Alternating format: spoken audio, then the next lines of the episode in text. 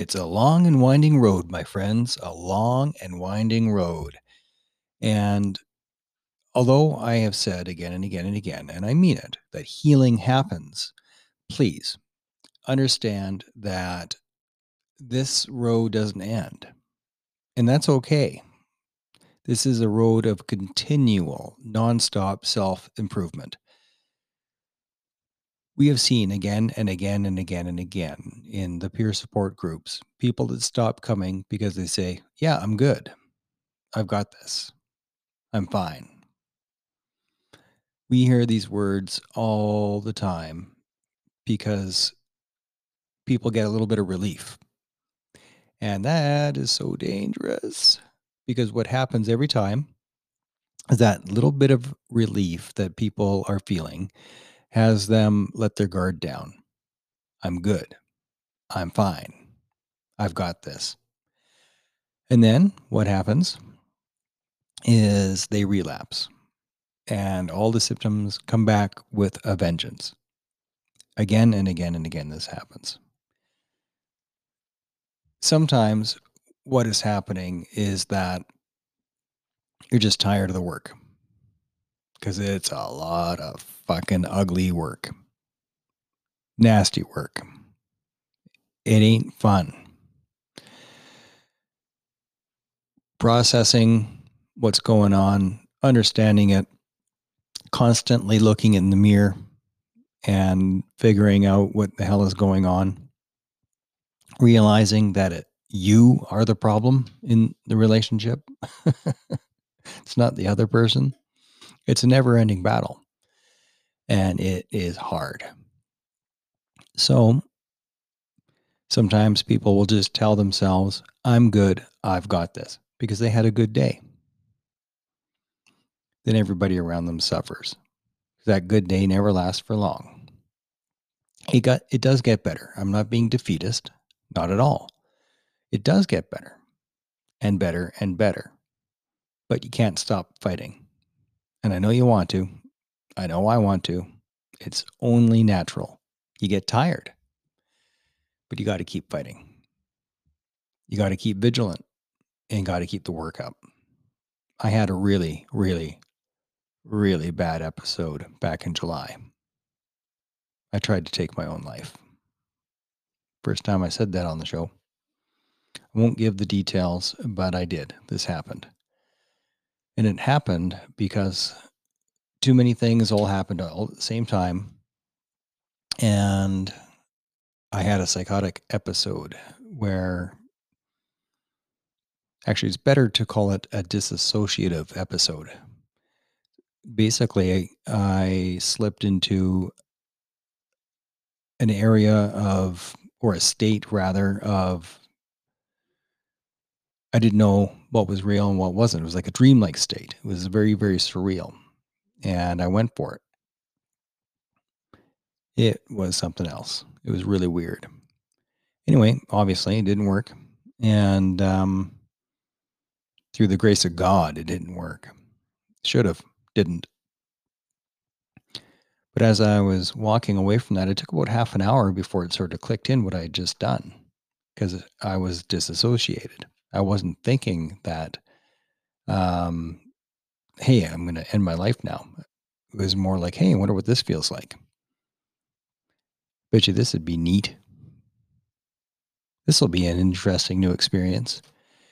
My brain wasn't working. My safeguards weren't working. Now, this happened not because I'm not getting better, because I am getting better. I've improved leaps and bounds since four years ago. But shit sneaks up on you. It just does. And sometimes, because of things that are out of your control, two, three big events could be happening all at the same time, and you're overwhelmed, which is what happened. I'm better now, just so you know, and you don't have to uh, worry. I am through it. I've figured it out, and I am on the other side, and I have healed from the major events that were happening in the last few months that were causing unbelievable pain. Recovery is a tough road. So when there are big events that happen, there's not a lot of room for them in the rucksack because that rucksack is already full, at least half full of rocks. But I made it through, and here I am on the other side, healthy and vigilant. This morning, I'm going to be going off to equine therapy. I've talked about that a couple of times on the show with with uh, Jessica Vanderhook, Mike Rude, when he took equine therapy. Thought it was, um, or felt that it was the first time that he saw light at the end of the tunnel. Very encouraging for him. So today will be my fourth session of equine therapy, and I love it. I've learned so much, and I've benefited so much. Um, and when it's all done, I've been taking notes after every single um, session, and I I will be sharing what that was like. But I'm doing it because I, I've been in a good place.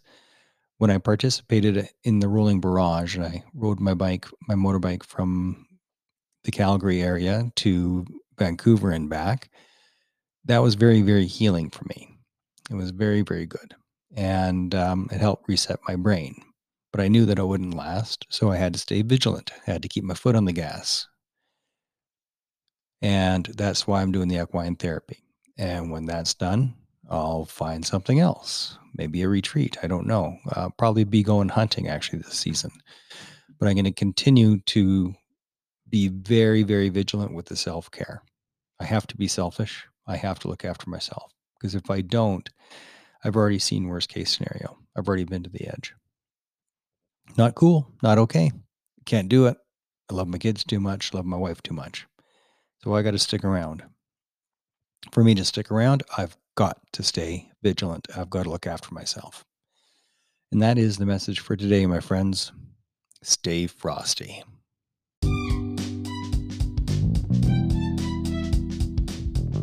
Hey, everybody, thanks for tuning in. Now, I've got a favor to ask you. And I know everybody asks for the same favor, but it's really, really important. If you can help, do your little bit by going to Apple Podcasts, leaving a rating and a comment. That would be awesome. Also, on your favorite podcast platform, whether that be Spotify, Anchor, Google Podcasts, or whatever floats your boat and blows your hair back, please click follow. And if there's an option there for rating, please do so. And this is why. Every time you click like, leave a rating, leave a comment, what happens is that it makes it easier for other people to find this podcast. The help that you can't find doesn't help at all. So help other people find this so that they can help themselves. Thank you, thank you, thank you. And as always, share, share like the sugar bear because sharing is caring.